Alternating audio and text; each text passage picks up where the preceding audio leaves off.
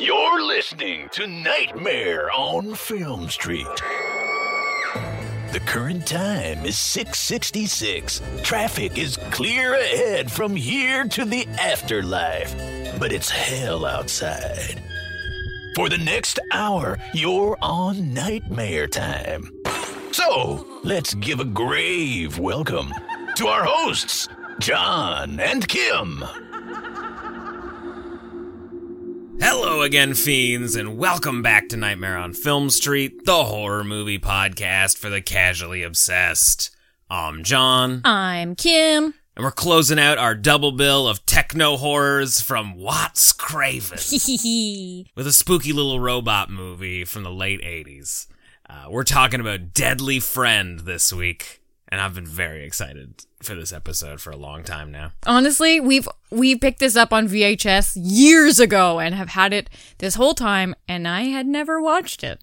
Just you know, loved the cover and was like, need it, and uh had to plug in the VCR for this very special occasion. If I start talking about all the things that I like about this movie, we're just going to give away our three good things. So I want to jump into that right away. Deadly Friend, if you're unfamiliar with it, directed by Wes Craven. I think there's there's definitely one thing everybody knows about this movie, which is absolutely going to be one of my good things. But like the TLDR of it is that a super smart teenage boy builds a robot and then also uses that same technological feat to bring his girlfriend back from the dead. friend, Bring his, friend. bring his friend back from the dead. Okay, They had one kiss. Let's not make leaps and bounds here, John. They oh they had such a promising relationship.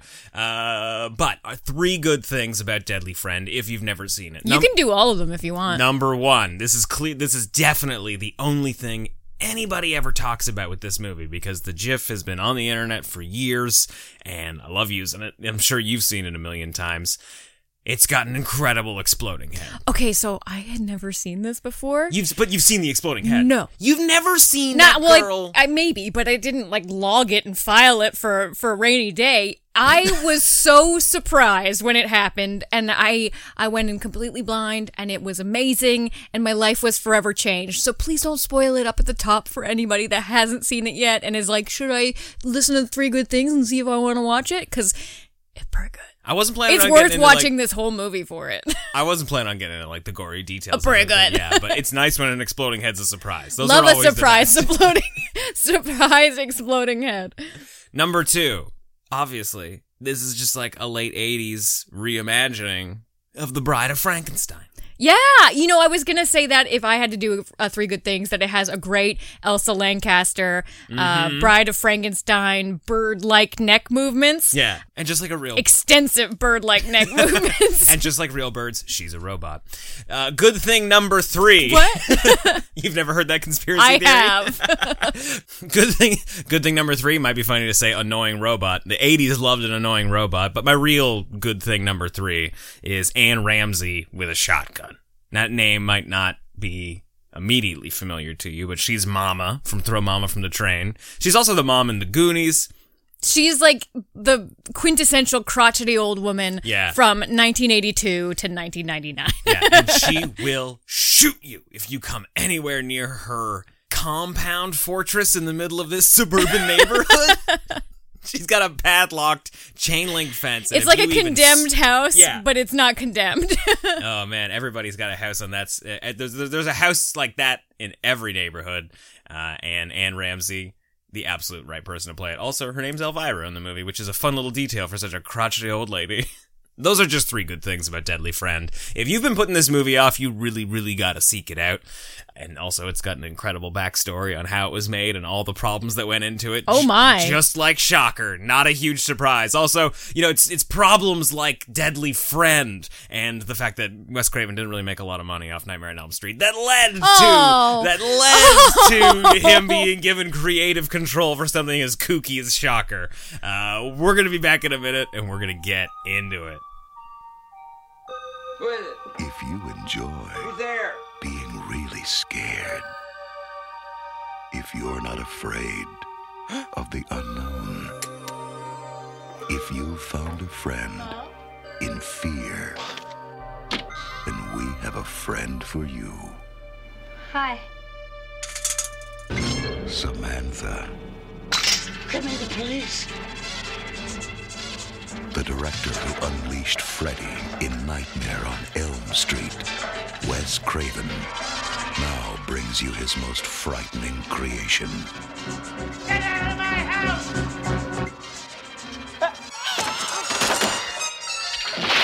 Hey, girl. She's killing people. Mom?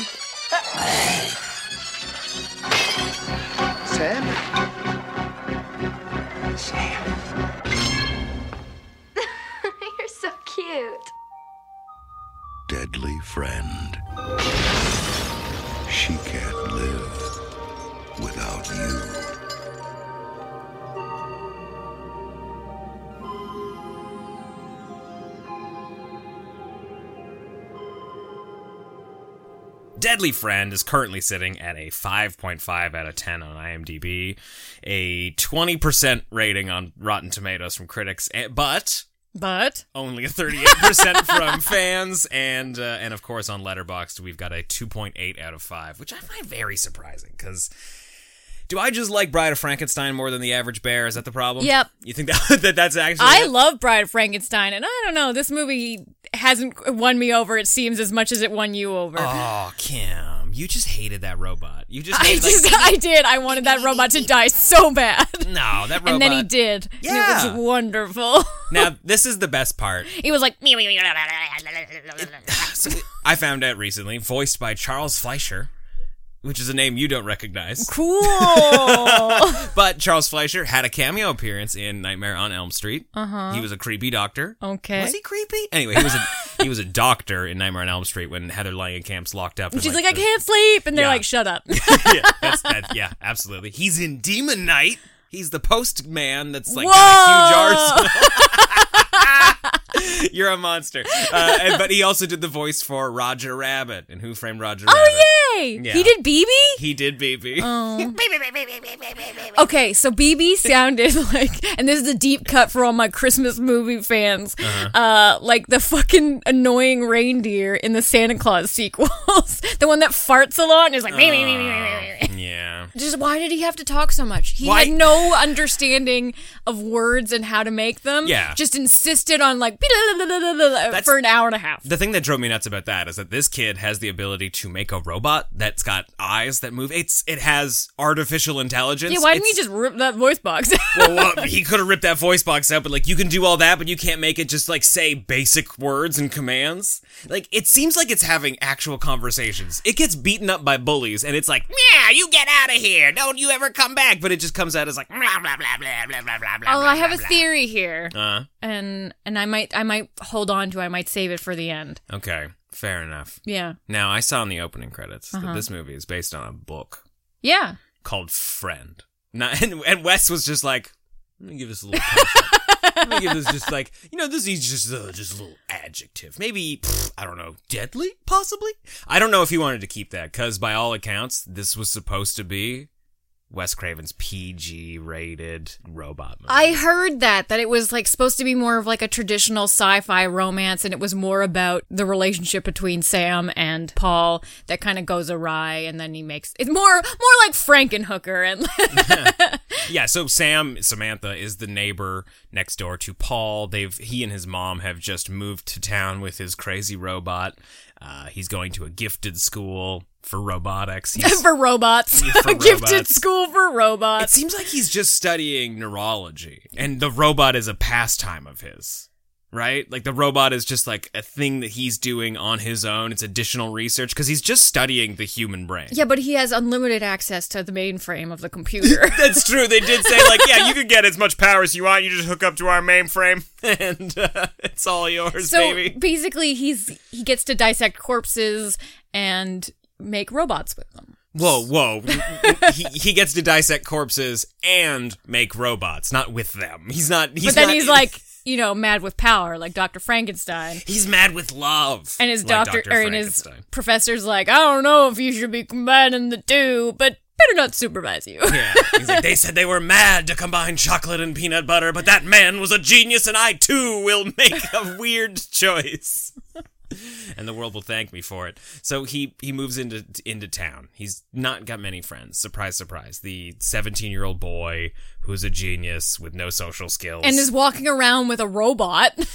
a robot that can crush nuts. That's the thing, right? So he immediately befriends the neighbor because who doesn't want to make friends with a kid in 1986 who has a sentient robot? As annoying as it sounds, you'd get very uh, bored of it. I would not hang out with the robot. You wouldn't hang out. It was the most annoying robot. Well, I'd be it- like, you can come over, but can you leave your robot at home? you don't think if you made friends with the robot, you could ask it to just like, can we just quiet down? like maybe do with the volume control a little. and the robot would like cheat at poker and stuff. I don't know if I You think it would out. cheat at poker? Oh, yeah. You don't think it would just beat you? no, it would cheat.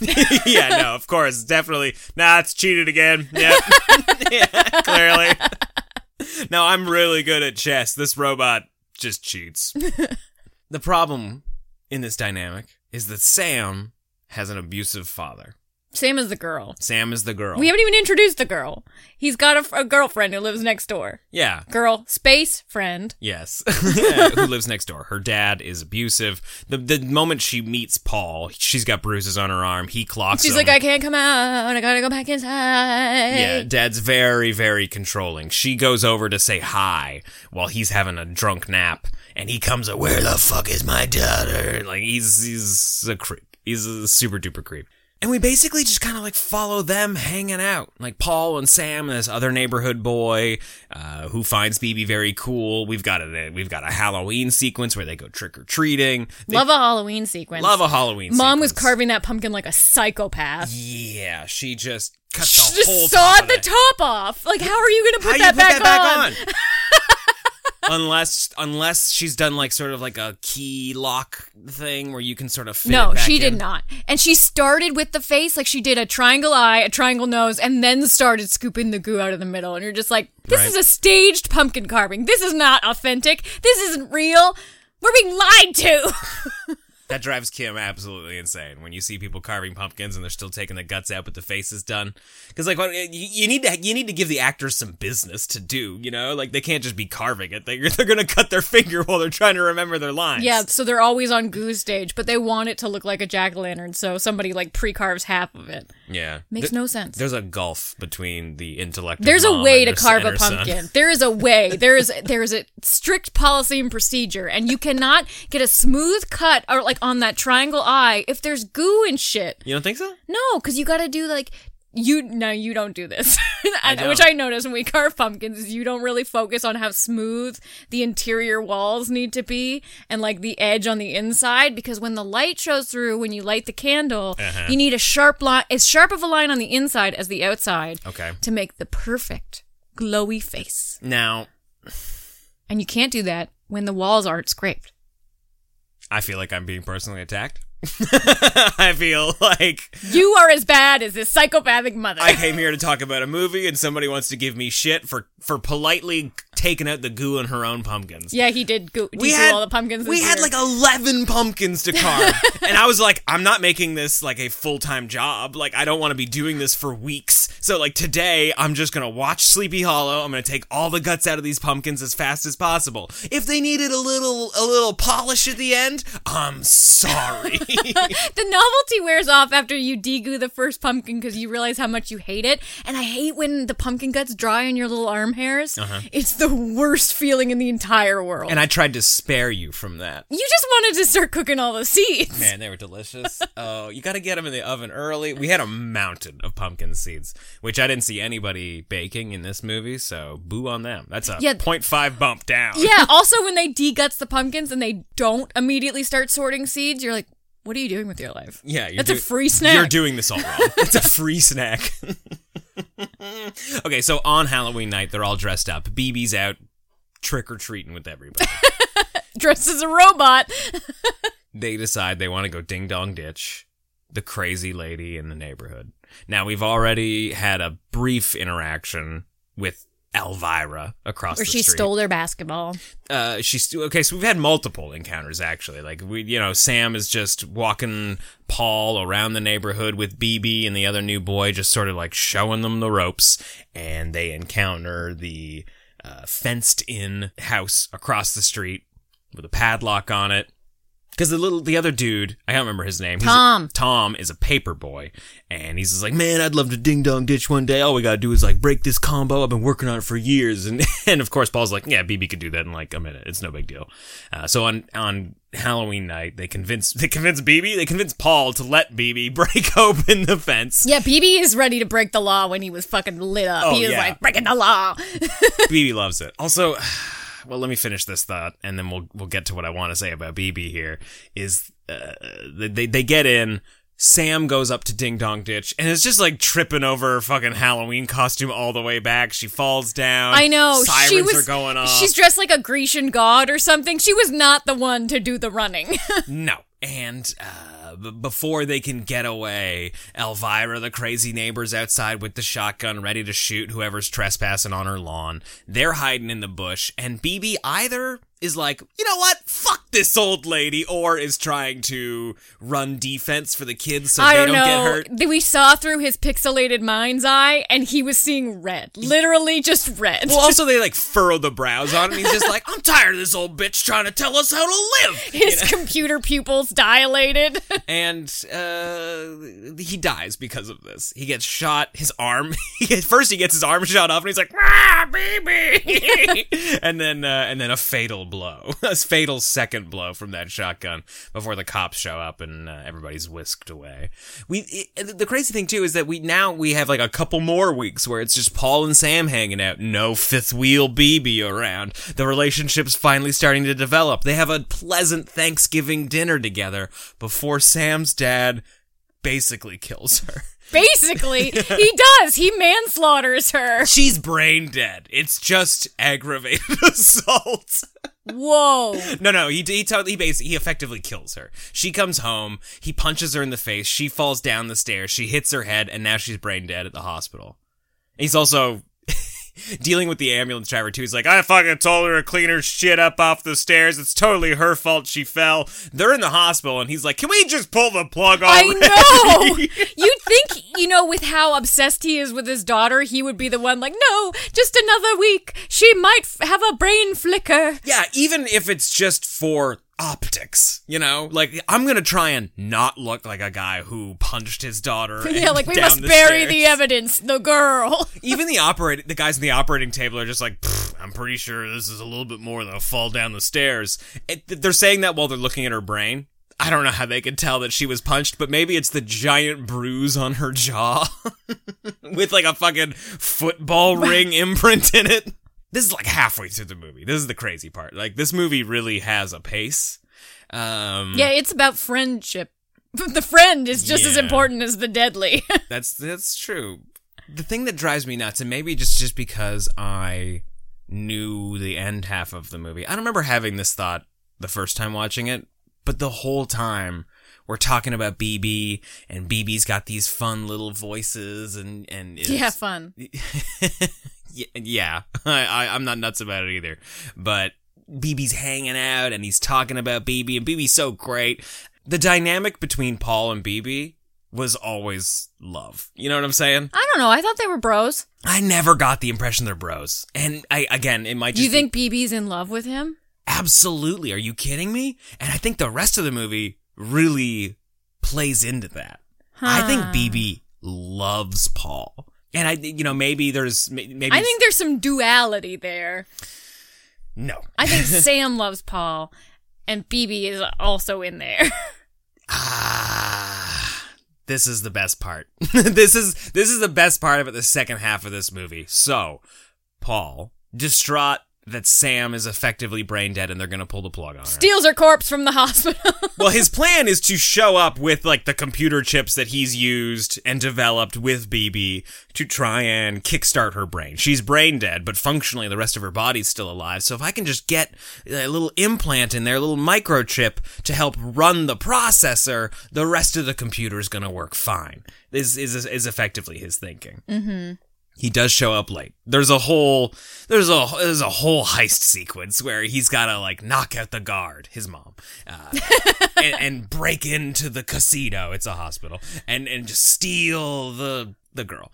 It's a it's it, totally a heist. yeah, sure, it's a heist. yeah, but you know he's he's late. They've already pulled the plug by the time they get there. He doesn't know what to do, so he just takes her body anyway with and him. poor Tom, his friend, is just like, I did not sign up for this man. I, yeah, I did not sign up to steal a corpse. I thought we were just rescuing a girl, a living, breathing girl. like now we're now we're grave robbing from a hospital. Uh, they get her back to the school that Paul's been going to, and they operate on her.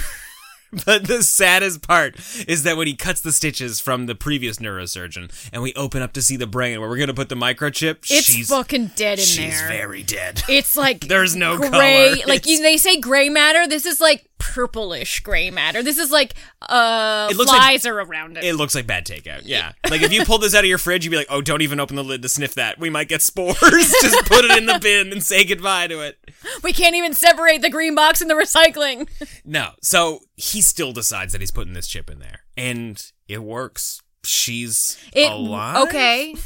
She's moving. Do you think? Okay, so here's the theory. Here's what what I'm presenting in terms of we had to watch a whole heist sequence for her to be dead and everything. Do you think it makes a difference if she was dead or alive? Do you think he would have had a different result if she was if her heart was still beating? That's a great question. And just like the Frankenstein questions about nature versus nurture, that's exactly what the rest of the movie's kind of about. It's not quite there. Like, I'm definitely, we are going to be talking about this more than the movie is, but you really have to figure out how much, how much of the rest of the movie is BB in Sam's body or Sam using the computer processing of BB. Like, that, that's the nature or nurture part. Like, is she more robot than human?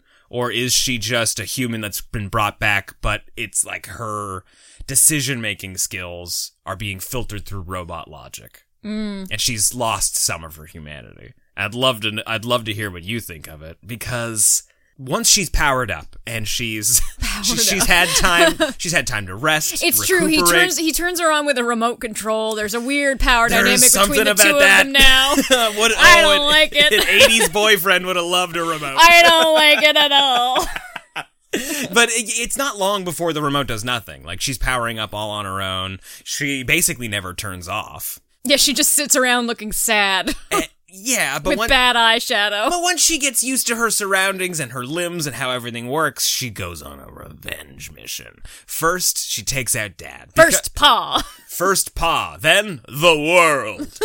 she hides in the basement, lures her dad down. with a bottle of whiskey or something. like he's a fucking mouse. Yes, or yeah, absolutely, just like a bottle of whiskey on a string that she's kind of like pulling closer and closer. She makes some noise in the basement. He comes down. What the fuck's going on down there? And then when he sees a bottle of scotch on the stairs, he's like, "Hey, all is forgiven." But a robot hand, well, a human hand, grabs him. Powered by a robot.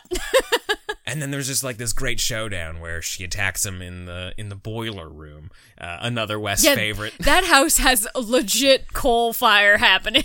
Oh yeah, it's got a huge ass coal chute. We've got coal reserves. Like you'd have to get down there in the morning and just throw some coal in to control the temperature. it's literally the shining down there where he's got to like turn the thing Yeah, every yeah, day.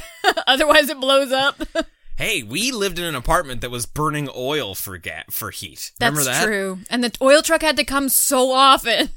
We liked a warm apartment. It just had a lot of heat loss, but also just smelled like gas all day, every day. And you're like, there's no way we're not going to die in here. Anytime the boiler would come on, like I guess the, the oil burning furnace, it would just smell like natural gas for a couple minutes. It was not a legal warm. apartment. It it was not. If we had lived there any longer, we probably would not have survived to start a podcast. Well, it's also the apartment we left because like somebody caught their boyfriend smoking crack on Christmas Eve and pushed him down the stairs. We were Yeah. like, we should leave. yeah. We should get out of here. Still not the worst part apartment experience we ever had. Not the one that that guy died in.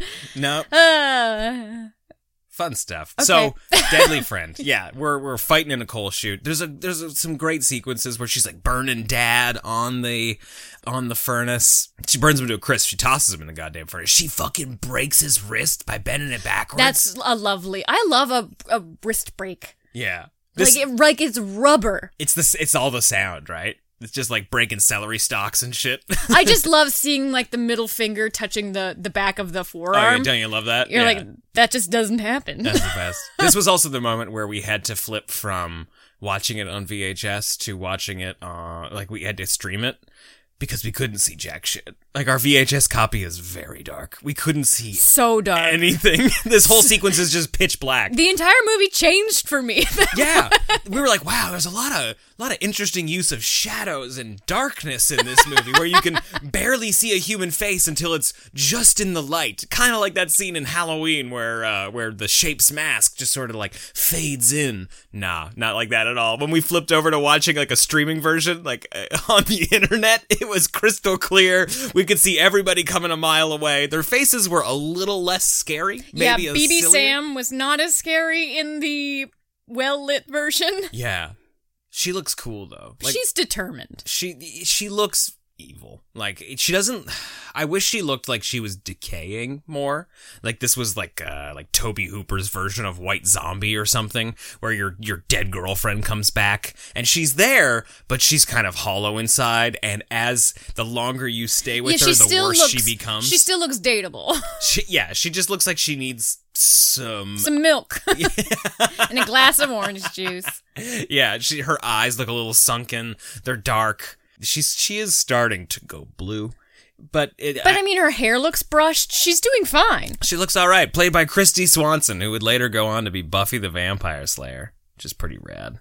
After she kills Dad, Paul finds her and he helps her hide the body by burying it in the coal. Which is a permanent solution for sure. Yeah, he's gone full mad scientist at this point. Like he's It's the it's the sunk murder fallacy. The once sunk murder once he stole that corpse from the hospital, everything from that point on is doing anything to hide the corpse that he stole more. Yeah, yeah, and absolutely. reanimated. Which is crazy because I mean, Steve, yeah, he's gonna get in a bunch of trouble for stealing that one corpse.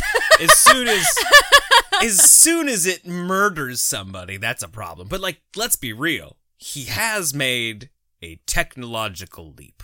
You know, he's got a brain dead woman who was pronounced dead that he's brought back somewhat to life. He should just call the newspapers, like accept whatever responsibility, but push the needle forward on science, man. yeah, but this is the kind of that like you know you've you've captured King Kong. Like the world's gonna take it take him away from you. It- it- What if you want to date King Kong? That's true. Yeah, They- they- these are all love stories. But Sam's famous now. You can't get to her. oh no. Yeah. So yeah, either they're gonna take her away to a facility, or they're gonna put him in a facility. They'll probably do both. So you're right. He can't call anybody. There are some, you know, plot holes, and I think that just comes down to editing, where, you know, they kind of have to have the cops visit Dad's house because the corpse has gone missing, but we, there's no follow up. No, like, not at all. He locks Sam in his bedroom, but Sam breaks out to like kill somebody, and then we cut to him sleeping in the bed of that room, and you're like, not surprised that she's gone. yeah, the movie's chopped to shit. And part of it's because all of the cool scenes that we're talking about today on the podcast, like half the three good things, the scene we just talked about, the exploding head we're about to talk about in a minute, is all added after the, the fact. Wes Craven decided that he wanted to make a more approachable PG rated movie to sh- to essentially show that he could make stuff that wasn't blood and guts. Mm-hmm. The goal was to make a sci-fi thriller that had dark tones, not one that had a bunch of gore and kills. Mm-hmm. Which is a bummer because I love I love all that stuff in this movie. and that's kind of commendable because honestly, all of the scenes that were definitely added in, like I could probably name them all just because how cool they are. Yes. They're fucking cool. Is that they're not phoned in? Like they are, they are peak Wes Craven. Oh, they are yeah. so good. Yeah. When the studio was like, "Hey, amplify this. This needs to be spookier." I mean, he served. Mhm. He delivered. Saved the movie for me. Apparently, though, uh, as, as soon as they recut the movie with all those gory sequences, they're like, "Oh, this is too gory and Oh, gross. God. What are we supposed to do with this X rating?" And uh, I, I, what do you want from me? the exploding head sequence in particular was a huge problem with the MPAA. They rejected the movie something like 13 times because it was too gory, which had to suck because you know the entire time he's just like, I fucking told you! Like, I, this isn't even what I wanted to do, and now I'm defending a fucking movie that I kinda don't care about anymore. That had to be a shitty position to be in. Uh, I also read that he created a huge supercut, which had to be hard to do in 1986, of of decapitations and exploding heads that passed the MPAA for an R rating and showed it to them, and they said, "Nah." Like, Wow. we just got to go off how we feel in the movie. He room. fucking brought receipts. yes, exactly. Like, And from Oscar-winning movies like The Omen, where somebody gets their head cut off with a pane of glass, and it's there, and you see the whole thing. They don't cut away. They don't shy from it. And this is a prestigious. Yeah, but see, like the war movie. movies don't. War movies. I'm just saying oh. the the big most of them were probably from fucking war scenes. I doubt that. War scenes are not for entertainment value. They are informing the general public. And this filthy basketball explody brain, no good. fucking drives me nuts, man. Like it's just one of those things where they're just like, "Oh, we don't have a rubric for what you can and can't do. It's just We just a- go by feels. Yeah, and Secret feels. the absolute worst sometimes a way. boob, sometimes never a boob. It's crazy. And so the exploding head sequence in this was quite a bit longer originally. Oh, really? yeah. I still think it's great. It's great, Yeah. especially too when like her body headless is like mumbling around and there's squirtsy squirts. Well, we got to explain what happens if we're going to talk about the fine details of it. The the crazy lady. I said basketball brain. That. Yeah, BB, Sam, Sam BB. Uh, You have to say Sam Beebe because Sam we Beebe. haven't come to a conclusion there. Oh, I'm gonna fight you on this by the end of it. Uh, breaks into the crazy old lady's house. Uh, at some point, she's skulking around. Oh, where's that sound coming from? Who broke my door? These goddamn kids! I'm gonna kill them one day. And when she turns a corner, Sam Beebe's standing there with a basketball. She throws it at her with her supersonic robot strength and just explodes her head into a hundred pieces. Apparently, they used real cow brains for this. Ew. Yeah, which I'm sure smelled awful, but looks amazing. it looks wonderful. How do you feel about the super strength? She's able to like lift up her dad. She twists his neck. She super throws a basketball. She hurls a bully onto a cop car. mm-hmm. I don't know if I'm for it.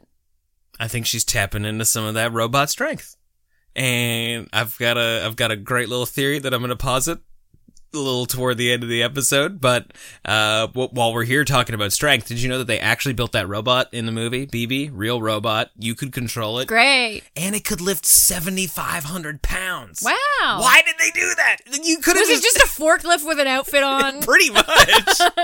so uh, the, the best part about this exploding head, truly the so best that part. robot could really crush nuts. it really could crush nuts. That's what BB stands for. It stands for ball breaker. um, the exploding head of this movie is wonderful. It's gooey.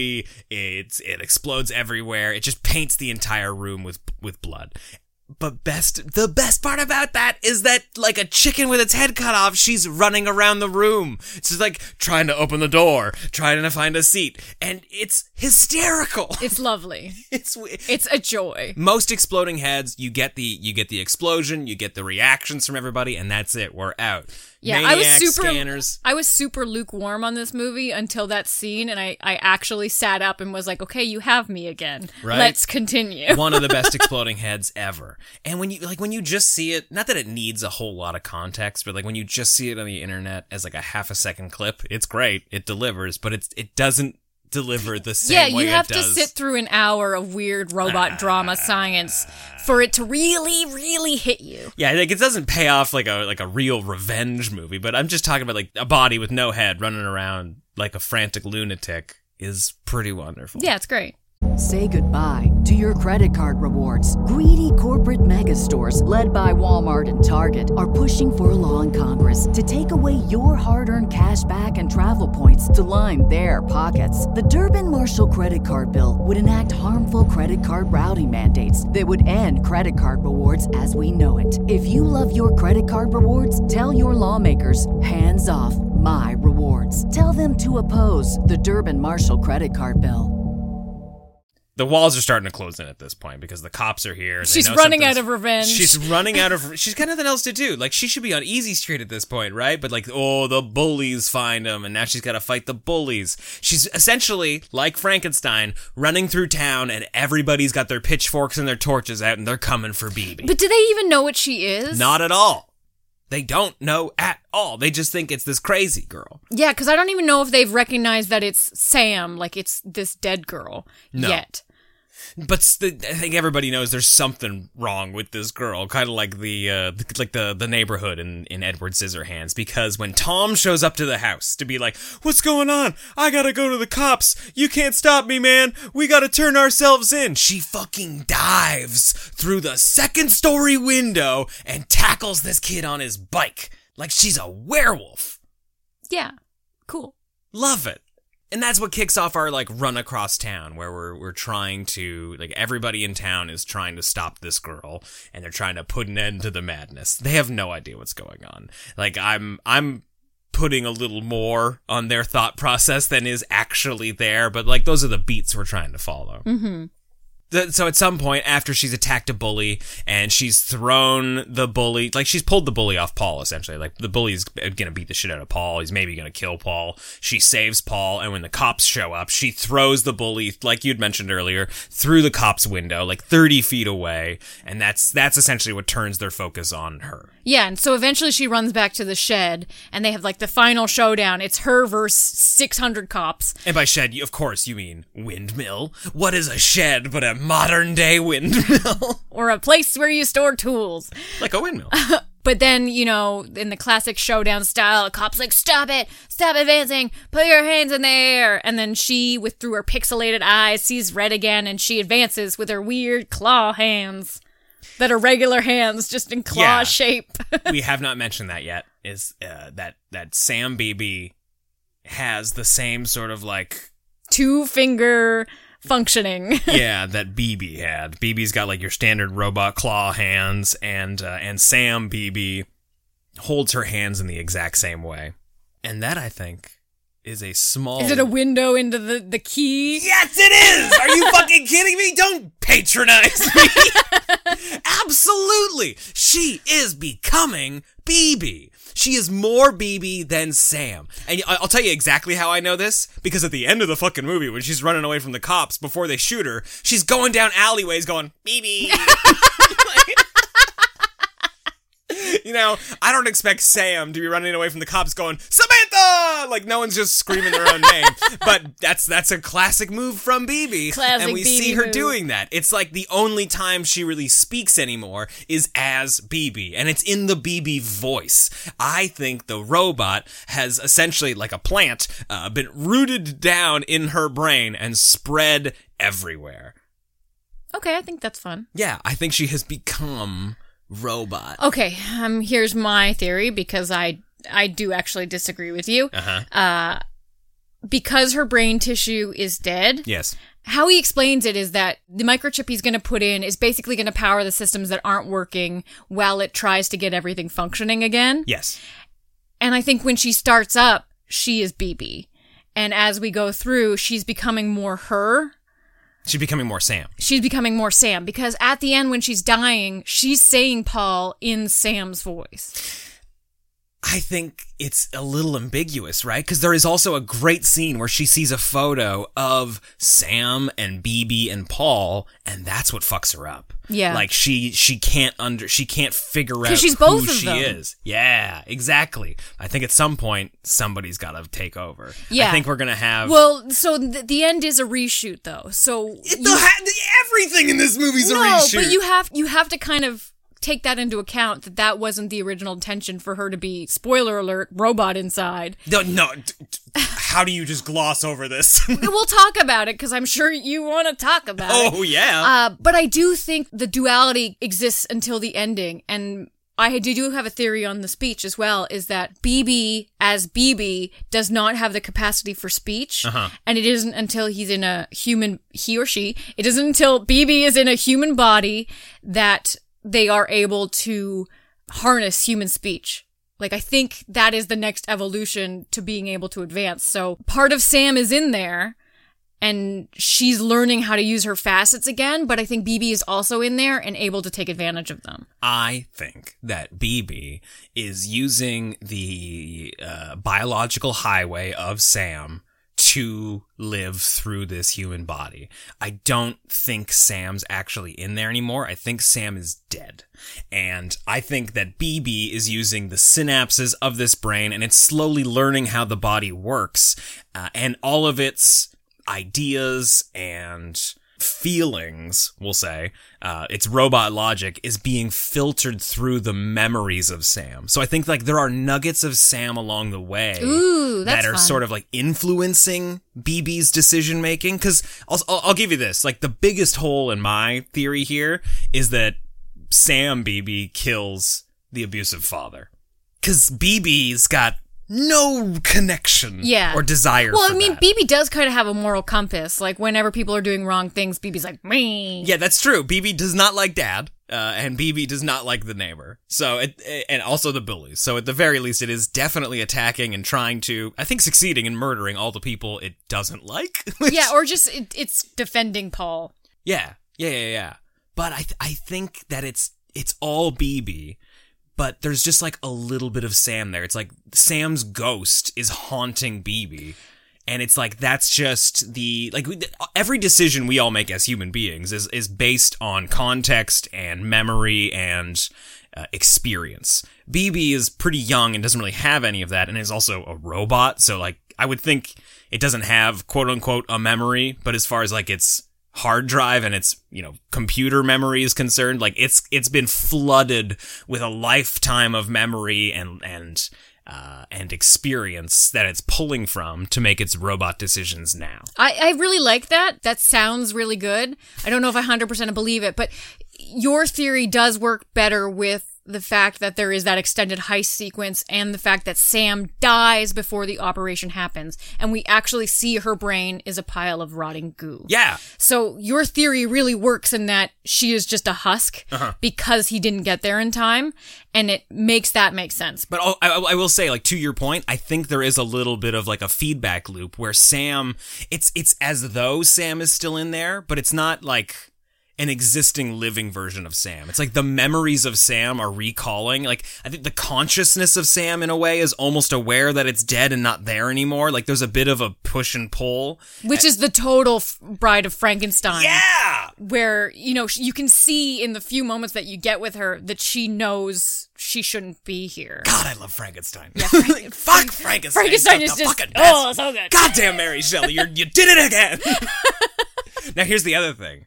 It's totally just a gay romance between this boy robot and this teenage and, and Paul. It's just like it's it's totally unacceptable. But like now that I'm now that I'm in a female body using female memories, it's acceptable because that robot totally loves the fuck out of Paul. Like that robot would hundred percent be Paul's boyfriend if the world would just let them have it. Like I think this is a gay romance with a boy and a, with a boy and his robot filtered through the body of a dead girl. now Wow. the the final scene of this movie. Wow. Is, So wait, wait, wait, wait, wait, wait, wait, wait, wait, wait, wait, wait, wait, wait, wait, wait, wait, wait, wait. In your theory, how do you explain the end where she kind of has like those moments of realization looking at Paul and saying his name as Sam? Ah, reshoots. No, no, no. I, I, I, I think it is the the feedback loop. I think Or you think it's BB just capturing I think that's probably a little bit of Sam coming through. Like I think because BB I think because they both love him and like they're both dying again in that moment. Yeah. I, I think it's just that if if if I had to put money on it, I'd say that she is more BB than Sam at this at- Yeah. at, any point. But Well, like in those especially with- dying moments, Especially with the reshoot ending, it's framed as she's becoming more BB. yo, I fucking I don't care if it's a reshoot. I don't want to see what the original was like. I I, I love the campaigns online where people are asking to see what the original version would look like. Say, Wes Craven said that he wanted to make like like the- way that John Carpenter made Starman. He wanted to make Deadly Friend, like a, a a more romantic story talking about human nature and like maybe the darker parts of it, uh, but exploring it through this alien personality that's just a little divorced from humanity, like the way Kurt Vonnegut always wrote about the way human beings are weird. I personally don't really like Starman. Not a big movie for me. Maybe it's maybe it's time for me to revisit it. I don't know, but it was it never struck a chord with me, and I do not want to see the original version of Deadly Friend, especially because I I love the final shots of this movie. The last scene where Paul goes into the morgue to once again try and steal his dead girlfriend. because he's learned nothing. absolutely nothing. He goes in to see her and he's like, "Oh, oh, Sam or BB, I'm not, I'm not really sure anymore." And the corpse. He's fucking, like, I don't really care anymore as long as you come back to me. I just want my weird love. Yeah, it, the, the the the corpse awakens and grabs Paul, and as it's like rising up out of the morgue slab, Because the body is rotten now. the body's rotten and the skeleton pops through, and the skeleton, the bones of this girl are now BB, and it's crying out like, "Come with me, Paul, come with me," and it's it's now Sam's voice, but BB's body, which is just pure cinema. Like what an incredible end to that movie. And the best part, we do not have a scene immediately after I love that you're just shouting at me. Where Paul- I'm I'm just sorry. here to receive receive these emotions. But the best part is that Paul doesn't wake up in his bed in a cold sweat like it wasn't a nightmare. You know, it really happens and she breaks his fucking neck and they die together. True love. yeah. Do you think it's like I like to think it's real. I like to think that the robot like uh, this is why I mentioned the plant thing earlier. Like we're we're taking like the computer the microchip and we're seeing all these long um metal pieces of it plugging into parts of the brain. Like I like I really do like to think that that's the roots and BB is truly somehow Making medals of a turning the skeleton of this girl into a metal robot. I like that. I like that because of the super strength, which which didn't really buy me Right? earlier. Yeah. And then when you realize, like, oh well, if she's all chrome in there, well, Yeah. then fuck her. It Like, totally- totally she can sense. throw a bully. Yeah, I I think it helps answer some of those questions I had watching it, where I was like, "Eh, I don't know, she's rotting. Do you think those muscles would be stronger than they were before she died? if they had to just put one fucking scene in the reshoots where we're in the garage, like mom's looking around. she's around. pumping irons. There's this no mom. Mom's looking for a shovel, and there's a bite taken out of it. You're just like, what the fuck is this? And you're like, oh, that weird dumb robot. But at the end of the movie, you're like, she was collecting metals. You know, like it would have totally worked. oh, that's fun. Like the, sh- I thought you meant like the wood stick, and I was like, why? No, no, like out of the metal part, out of the Oh. spade of the shovel. If there was a bite taken out, and she was just She's just like, eating nails. Yeah, That's that pretty cool. cool. Yeah, that would have been great. So I, I, again, thankful that this wasn't a nightmare sequence. Like I'm taking it fully as real. Actually, when you mentioned nightmare sequence, it reminded me of the nightmare. that's what I wanted to bring up. Yes, another really great scene. Definitely a reshoot because it doesn't. It just comes in, goes. It, it doesn't have any bearing on the plot at all. But it's shot so well. Yeah, it's it's a nightmare that Sam is having. She's in bed, her dad's coming in. Oh, I wasn't even talking about that nightmare. Sequence. Oh, what nightmare sequence are you talking The about? The one that Paul has. Oh God, yeah. Who's and and also it's her dad in those ni- in that nightmare sequence. Yeah. Okay, so we've got two. Uh, we're both to save on time. We're both just gonna talk over each top of each other. No, let's go with yours. This is after you know Sam has done a rampage out and around. You think it's her returning to Paul in his bed. This is right after she's killed a neighbor with the basketball as well, and something pops up into the bed and starts rolling around. It's under about, the blankets. It's about the size of a basketball. It's not it's not rolling around though. It's moving from side to side like it has weird creepy movements and it's maybe the scariest thing I've seen in a year. It's weird how effective it is. It's so weird. It's it's like in Shocker with the the ghost boat girlfriend how there's these weird fleeting moments where where Wes is just able to capture the perfect nightmare imagery. Uh-huh. And it's Surprise, surprise. and it sticks with you. This movie is not a scary movie. That scene gave me chills. Absolutely. Yeah, everything else is just kind of like fun and weird or, you know, tender and romantic. but he rips the blanket off after this ball has gotten impossibly close to him, and it's the burned skull of the abusive dad next door. And he's like, "Hey, how's it going, buddy?" And Yeah, doing Freddy Krueger shit under there. yeah, and then it jumps up out of the bed like it was inside the bed this whole time and is lunging at Paul, and that's that's when he wakes up screaming in a cold sweat. Incredible moment in this movie. So good. Absolutely, you're right. The scariest part, and it's the anticipation of what's going on. Because at first you're like, "Oh, this is the robot," and then you're like, "Oh, maybe it's the basketball," and then, then you're just like, "This thing's moving in a really weird way, and I yeah. don't trust it." I it's it's creepy as fuck. fucking loved that moment. I almost forgot about it. Uh, the other nightmare sequence, which I thought was pretty fun, is uh, Sam's nightmare sequence before she dies. Her dad is he's coming to her room, and there's just like shadows. It's everywhere. creepy. We're all like, we don't want to see this scene. We No. know we know it exists. We just don't want to see it. And we know what their relationship Yeah, is like. We don't want to know. he's attacking her, and she smashes a vase uh, on the side of her bedstand. And stabs him with it. It's pretty lovely. And he just starts laughing at her. And it becomes a straw. And blood just starts pouring out of the vase, just like covering her on the bed while she's screaming. He's laughing. She obviously wakes up in a cold sweat as well. And that's why I think the ending is so great because the whole time it's it's kind of impossible. The same way that the whole rest of the movie's impossible and the previous nightmare sequences were. But nobody wakes up from the nightmare. Because so we've been presented with scares that be, that are proven to be nightmares and the fact that we don't have one at the ending is like another rug pull. Yeah. That's that's a good point. Love the end of this movie. I think it's really fun. I think it's just a fun ending, even if you don't put a lot of weight into it. Like, Mm-hmm. even if you don't treat it as like, oh, we were building to this, we were working to this. Sam and BB were doing this change all along. Oh no, they, there's no no, there's they're not laying any groundwork for that really. no, because I mean, if you if you look at it at face value, it's the end of Friday the Thirteenth. You know, where Yeah. baby Jason pops out of the water, and you're like, this is great. I'm not gonna. I'm not gonna think about what this is. But in Friday the 13th, we do have a scene where she wakes up and it's like maybe it was a nightmare. Maybe it happened to her before the ambulance showed up, but maybe it was it was probably just a nightmare. But they leave you lingering. Deadly Friend is completely different. I think anybody walking out is imagining that that's a dream, but there's no basis for that. Like I think it's truly reality. Honestly, having talked to you for like 50 minutes, you're making me like this movie more. It's it's You're kind of selling me on it. I think I think all the reshoots were the right choice. Now I feel very sad for for Wes. I do too. Mr. Mr. Watts Craven, you know, this sounds like it was supposed to be a completely different But the movie. spooky spooks were all really well done. Yeah, I man. loved them all. I know you didn't want them in there, but they're good.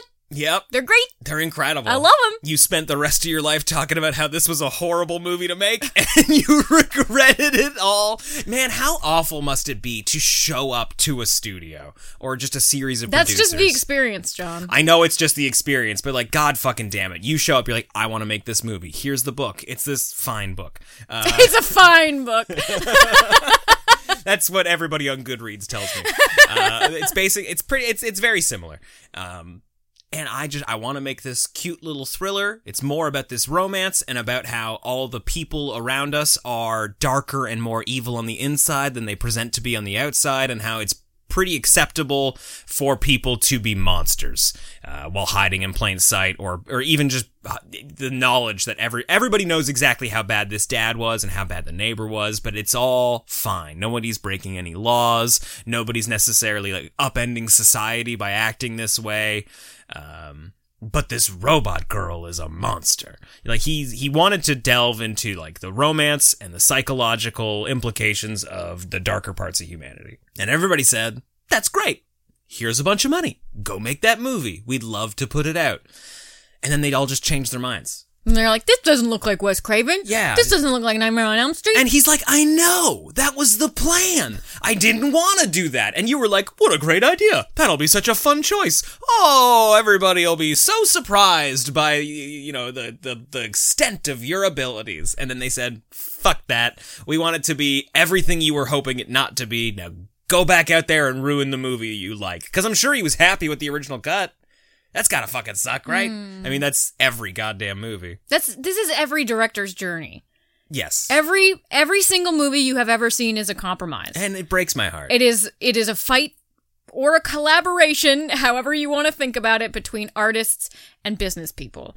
It is decisions are sometimes made for art, sometimes they're made for money, and it happens in every single film you see. And Shocker is another example of how it can all go bad. He was given complete creative control. Maybe he made some weird decisions, but it also sounds like it was a fucking nightmare in post production where like none of the special effects were coming together.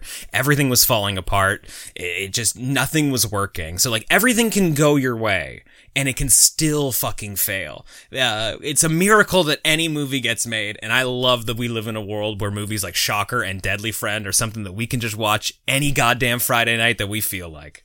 What a time to be alive! Aw, how wholesome, Jon. Look at your little speech at the end. I'm gonna give Deadly Friend a 3.75 out of 4. Wow. I like this movie a lot. Wow. And there are chunks of it that I'm like, this isn't working. I don't like the dumb robot. I just, I love, I think, you know what? I know what it is. I love exploding heads and I love Frankenstein. Yeah, I mean they're really they're really playing into your court here. Mm-hmm. Um, I'm gonna give it a two out of four. Not even a 2.5. It, I- I mean, Jon, it was lower when we started, so Okay. you you've brought it up. I'm, I'm Uh, glad. I'm glad. it's okay. It's got some great moments, um, and some really cool scares. But I mean, it's the rest of it's kind of like an after school special.